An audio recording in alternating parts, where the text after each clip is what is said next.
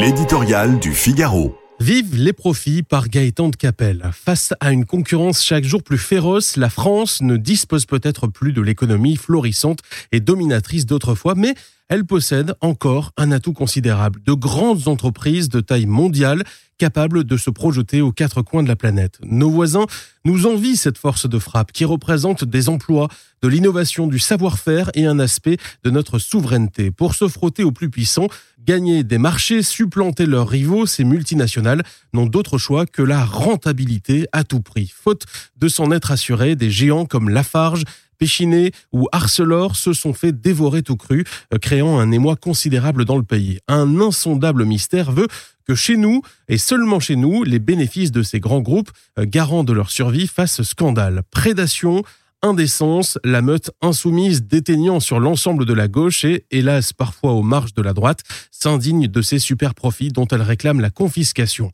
Le gouvernement, empêtré dans sa réforme des retraites, serait avisé de résister à la tentation d'offrir, sous une forme ou une autre, ce scalp à l'opinion. Notamment en visant TotalEnergies, tête de turc entre toutes, dont la brigade vert et rouge exige l'arrêt immédiat de toute activité dans le pétrole. L'affolement né du récent blocage des raffineries donne une illustration de ce qu'il adviendrait si l'on s'avisait de suivre ce judicieux conseil.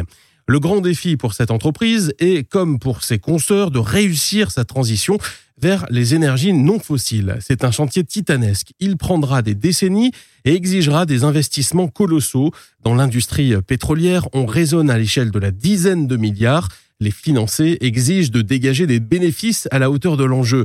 Ceux de TotalEnergies sont certes massifs, mais inférieurs de moitié à ceux de ses concurrents Shell ou Exxon. Soucieux de l'avenir de la planète, la gauche et les écologistes devraient l'encourager à gagner davantage pour pouvoir accélérer sa transformation.